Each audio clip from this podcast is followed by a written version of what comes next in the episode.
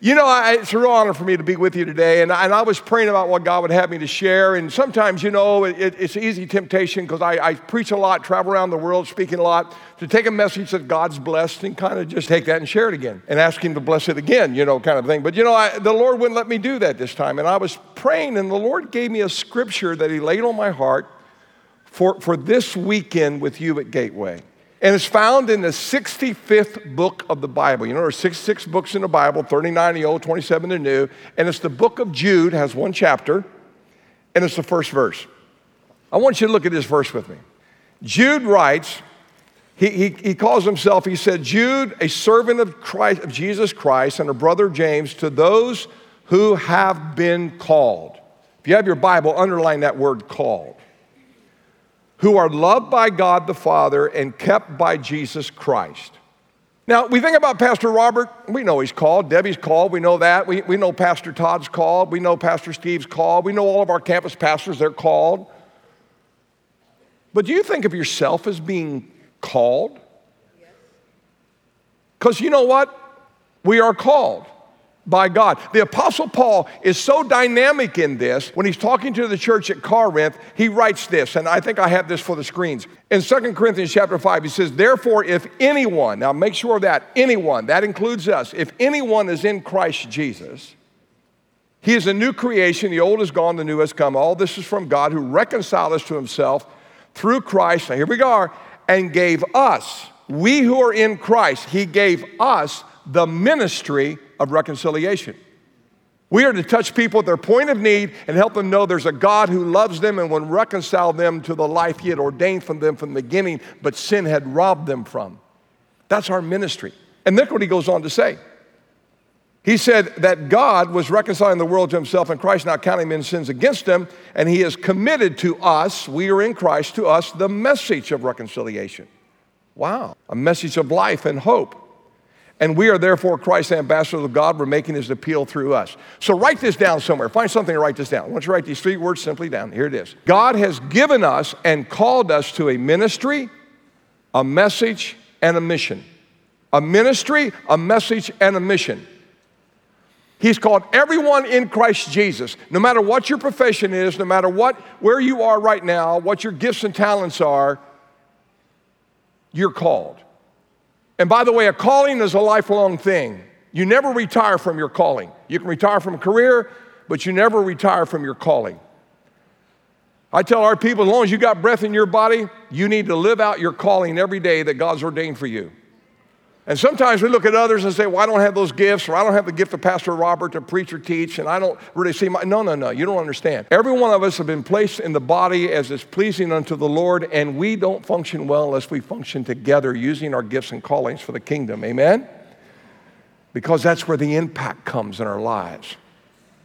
I don't know about you, but I, I want to honor God. I, I want my life to bring honor to the Lord. And there's a verse that really struck me one day when I discovered it many, many years ago, found in First Samuel chapter two, verse thirty. And here's what God says through an unnamed prophet to the, to the priest Eli, whose sons were very evil. You remember Hophni and Phinehas, they were very evil guys.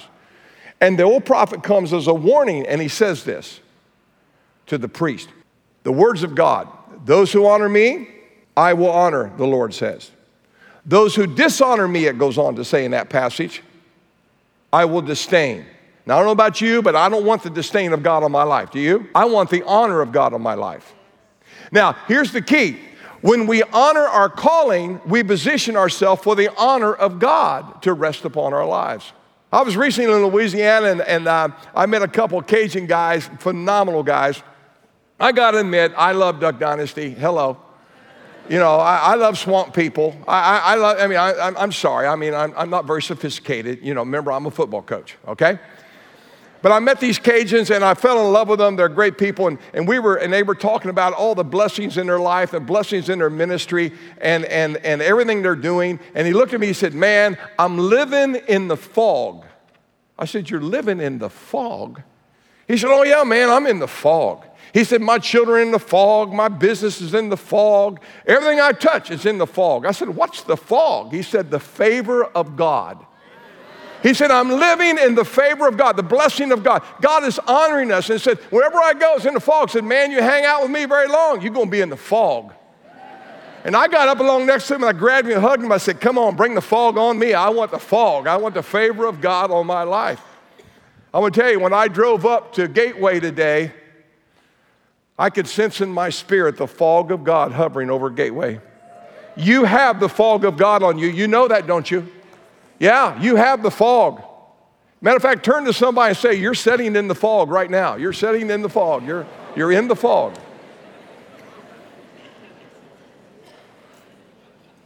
Now, here's, here's a statement I want you to get hold of. When we honor the calling that God's put upon our lives, we position ourselves to live in the fog, have the honor of God in our lives and blessing our lives. So how do we fulfill that calling? How, how do we live a life that brings true honor to God? And, and we fulfill that, that a higher calling for our lives. Well, I want us to look at a passage of Scripture in Luke chapter five, because the Lord took me there, and I want us to turn there quickly. This is Jesus calling his first disciples. He comes, he's teaching along the Sea of Galilee, and he comes upon Peter, who's brought his boat up on shore. He's been finished fishing. He's washing his nets out. And he says, Peter, I need to borrow your boat. Push it out from shore. And he taught from the boat. And then we pick up in verse four of chapter five. When he finished speaking, he said to Simon, put out into the deep water and let down the nets for a catch. Simon answered, well, Master, we've worked hard all night and we haven't caught anything, but because you say so, I will let down the nets. So after they had done so, they caught such a great large number of fish that their nets began to break. So they signaled to their partners in the other boats to come and help them, and they came and they filled both boats so full that they began to sink. Now when Simon Peter saw this, he fell on his knees, uh, uh, Jesus' knees, and he said, go away from me, Lord, I'm a sinful man. For he and his companions were astonished. They were in awe at the catch of fish that they had taken, and they were They were James and John, the sons of Zebedee, and Simon's partners. And Jesus said to Simon, don't be afraid. Now on, you will catch men. So they pulled up their boats on the shore, left everything, and they followed Jesus. Now, I'm a coach. I believe in game plans. I believe preparation is the key to victory. And so I want to give you what I see in here, five coaching tips that will help us walk in a way that honors the calling of God upon our lives, okay? You ready to receive it? And by the way, the great thing about this is you're gonna notice this mist rolling in over your life. It's called the fog, the favor of God. And Christ, I'll tell you what, Christ wants us to be his ambassadors wherever we go, bringing that fog with us, enriching the lives around us. What did Jesus say? Jesus said, you are the salt of the earth. I love salt. I, I, I was pouring salt on something the other day I was eating, and, and my wife said, honey, you're using too much salt. I said, no, it's biblical. you you, you got to be salty. The Bible says you're the salt of the earth. It's biblical. She said, no, use more pepper. I said, no, the Bible doesn't say thou art the pepper of the earth. It says you're the salt of the earth. So she got me Himalayan rock salt now. She said, this is better for you. You can use more of it if you want to. Salt makes everything better, right? And then he says, you are the light of the world. Light makes everything brighter. Have you ever thought about this? Everywhere you go, as an ambassador of Christ, our mission is to make things better and brighter. We're to make people better and brighter. Everything we touch should be a little better and a little brighter. Amen? I was in the uh, uh, Atlanta airport, flying through there, and I went into the men's room, and I'm, I'm kind of a clean freak, and I go, and praise God for everything being automated now. You don't have to touch anything, because before I'm in there like touching my elbows and trying to my knees and do everything, you know, to, I didn't want to touch anything, because, you know, especially with men, hello. And so I'm in there, and, and I, so I'm washing my hands in the automated deal, and I'm so glad I'm waving my hand and getting the towels, and I'm so happy when I'm done. And I realized men are sloppy, and it was messy, and my sink was all messy and everything. So I said, well, hey, I got a second. Zip, zip, zip. And I got some more towels, and I cleaned up my sink, and then I looked, oh, well, the, you know, the faucet's all stained, and so I went, zip, and I cleaned the faucet off. I polish it up. I look next to me, and that's a mess, so I clean that one up. And, uh, A guy walks up to wash his hands, and so I goes, went, zip, zip, and I hand him the towels. He gave me a dollar.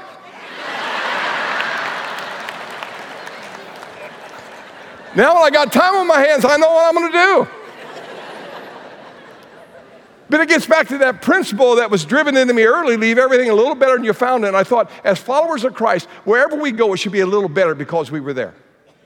People should be a little better. They should be a little more courage, a little more light, because we are the salt and light, because we are on mission. We are called of God. And listen, it's a game changer when you get hold of that, because it changes how you see yourself. It changes how you see others. It changes your, your commitment to your families. You, you take it to a whole new level of honor and commitment.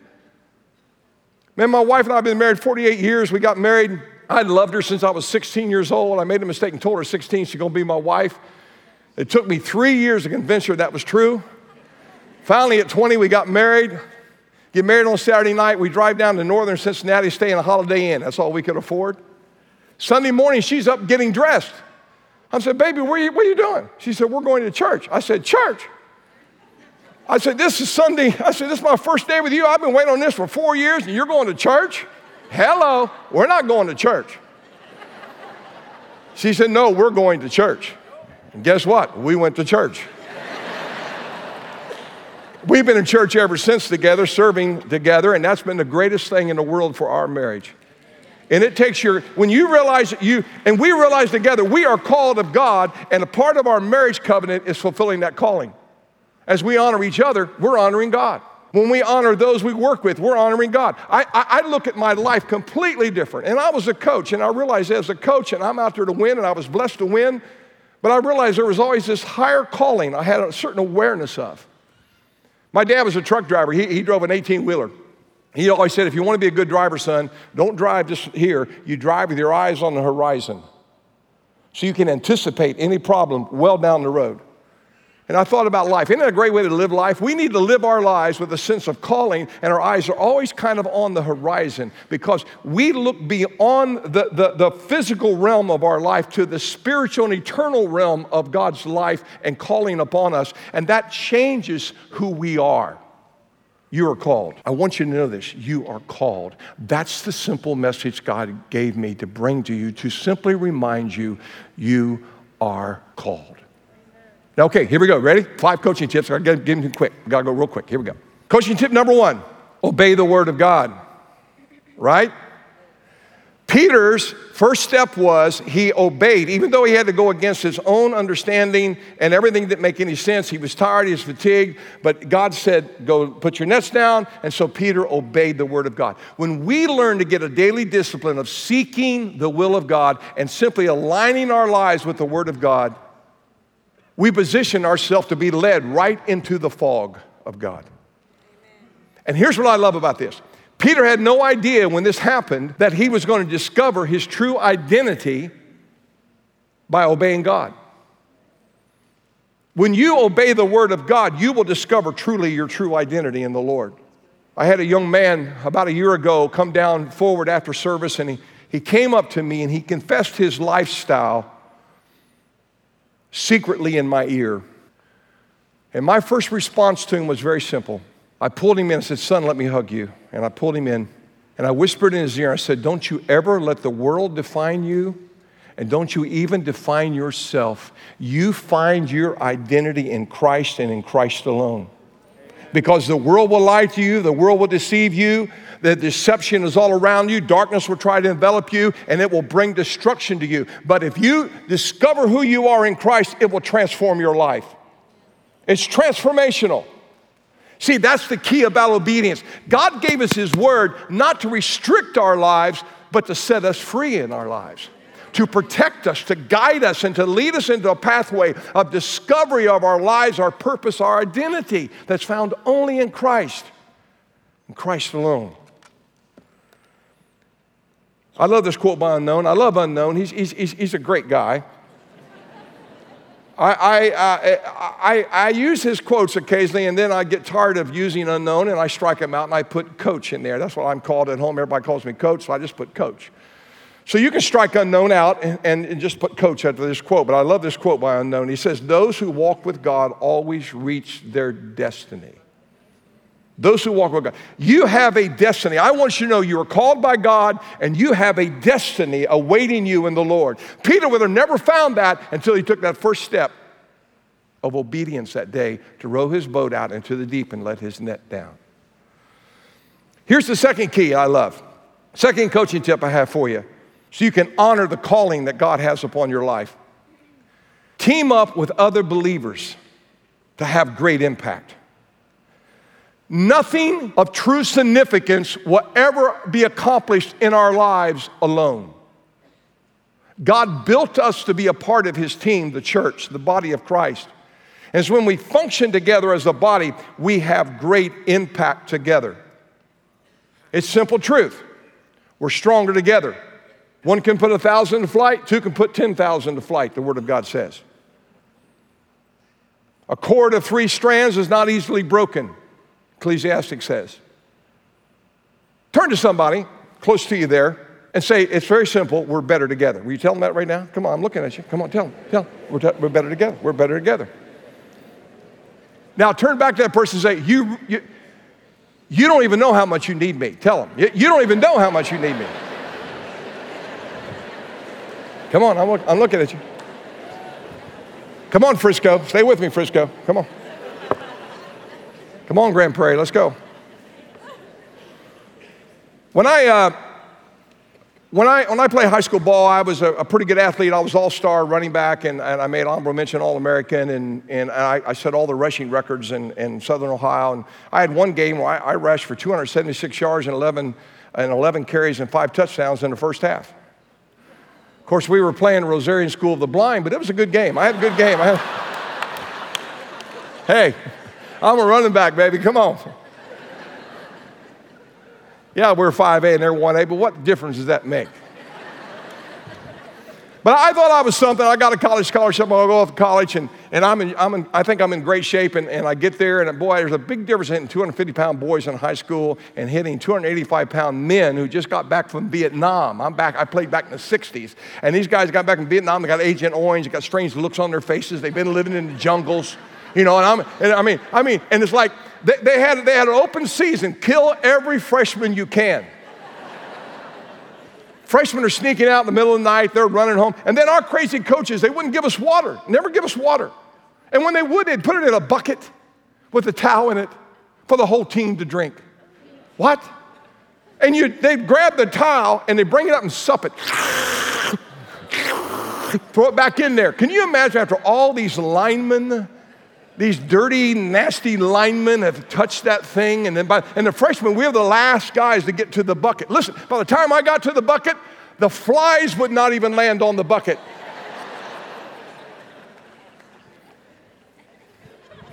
I remember one practice, I was so dehydrated, I, I'd lost like ten or twelve pounds in that one practice in a two-hour time period. No water, nothing. I'm dehydrated completely. I, I'm kind of delirious. I'm a little, I'm just, my head's swooning. I'd, I'd thrown up everything I'd eaten for two days. I was as sick as could be, and the coach says, line up for sprints, running these forty-yard wind sprints. You guys who play football, you know what I'm talking about. Running forty-yard wind sprints into practice, and I, for the first time in my life, a thought flashed across my mind, you may not make this. You may have to quit. And I'm sitting there gasping for air, and this all-American senior fullback walks up beside me and he says, hey, rookie. I was impressed he knew my name, rookie. And he, he said, he said, hey, rookie, run with me. I don't know what happened, but I got a renewed strength. I got down, we ran, and I drafted off of Charlie. His name was Charlie Pell. I drafted off of him, and, and I stayed right with him. Man, wherever he was, I was. Guess where I lined up every practice, for every drill? Man, I everything I did, I lined up beside Charlie. I learned from Charlie. I, I Charlie helped me to pace myself through practice right. He gave me an extra energy, and he would give me little coaching tips every once in a while on how to execute this play and how to do that, and boom, boom, boom. Charlie got me through. And I made the team. And not only made the team, I started. I was the only freshman that made the team and started on that varsity team as a freshman. And I would have never made it except for Charlie Pell, who said, hey, rookie, run with me. Here's what I'm going to tell you. Choose who you run with. Because if you want to live a champion's life, you find champions of the faith and you run with them. Listen, one of the greatest ways you can do that, sign up to be a volunteer and, and serve at one of our campuses and, and jump in and begin to serve with other people who are serving and who are champions of the faith, and you will grow. Listen, I've heard it said that you will, you will never rise higher than the sum average of the five closest people in your life. Think about that. You want to choose people who are champions of the faith who will bring you to a whole new level. Why do you think I like to hang out with Pastor Robert? He's a champion of the faith. Why do you think I like to hang out with these, these guys down here, Pastor Steve, Pastor Todd here on our South Lake? Because they're champions of the faith. And I love, I love Todd because he's got a dad named Tom, and I'm Tom, and I got a son named Todd. Hello. God's blessed me to have champions in my life. I love this quote by Mother Teresa. She says, "You can do things I cannot do, and I can do things you cannot do, but together we can do great things." Amen? For we are better together. Here's the third thing I love about Peter, and it gives us a good coaching tip. Peter was honest and transparent about his life, and he said, "Lord, get away from me, I'm a sinful man." He, he revealed an honest heart. Here's a key: live a transparent life. No more of these double lives or hidden lives or compartmentalized lives. We live in a world today that likes to compartmentalize. And we have our, quote, private life, and then we have our, quote, public life. No, no, no. As followers of Christ, we have one life, whether it's public or private. I was in Oklahoma preaching for a church in Oklahoma, and I was backstage talking with the pastor and some things, and our mics were on. And lo and behold, the sound guys did not have them turned off at the thing. So everyone in the service is hearing our conversation in the office. By the way, if they did that to me at our place, I would probably, my, my sound guys, you would see them running laps, carrying weights, okay? But anyways, they had the sound on. And so we were back, and when we walked out to the platform, they stood and started cheering. And we're going, what are they doing? What are they standing and cheering? I mean, I couldn't I figured it out. And then someone whispered and said, "We've been listening to you for the last fifteen minutes back in the office. Praise God, we were talking about the things of God." and and we were, and he and I were in this impassioned conversation uh, about the kingdom of God and, and what God's called us to. And, and man, we were just fired up, and we were feeding off each other about the kingdom of God. And by the time we got out, the people were on their feet. They were fired up. I didn't need to preach. We just took an offering and gave an altar call. Hello, come on. The Bible says all hidden things will be revealed anyways, right?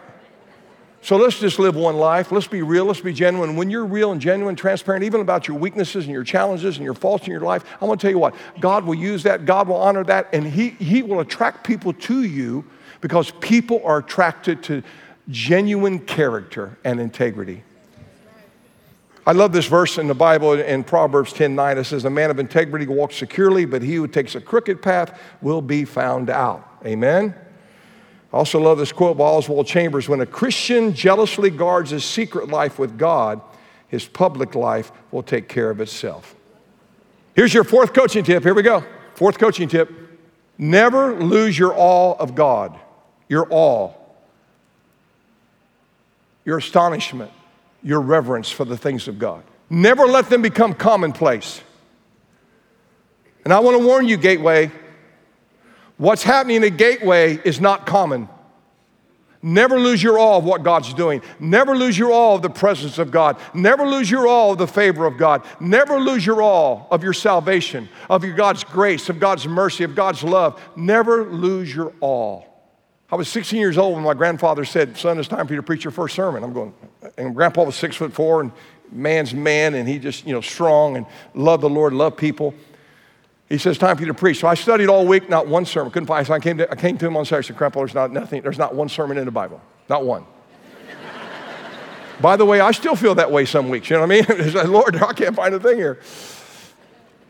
He said, "Son, no problem." He gave me a little scripture, gave me a little outline, and it got ready. So I'm, I'm sitting up there Sunday morning with him on the platform, and we had those like big throne chairs, you know, in those days back there on our little, our little platform. And I'm sitting back there beside him, and I'm getting sick. I'm getting so nervous, I'm sick. I'm about to throw up.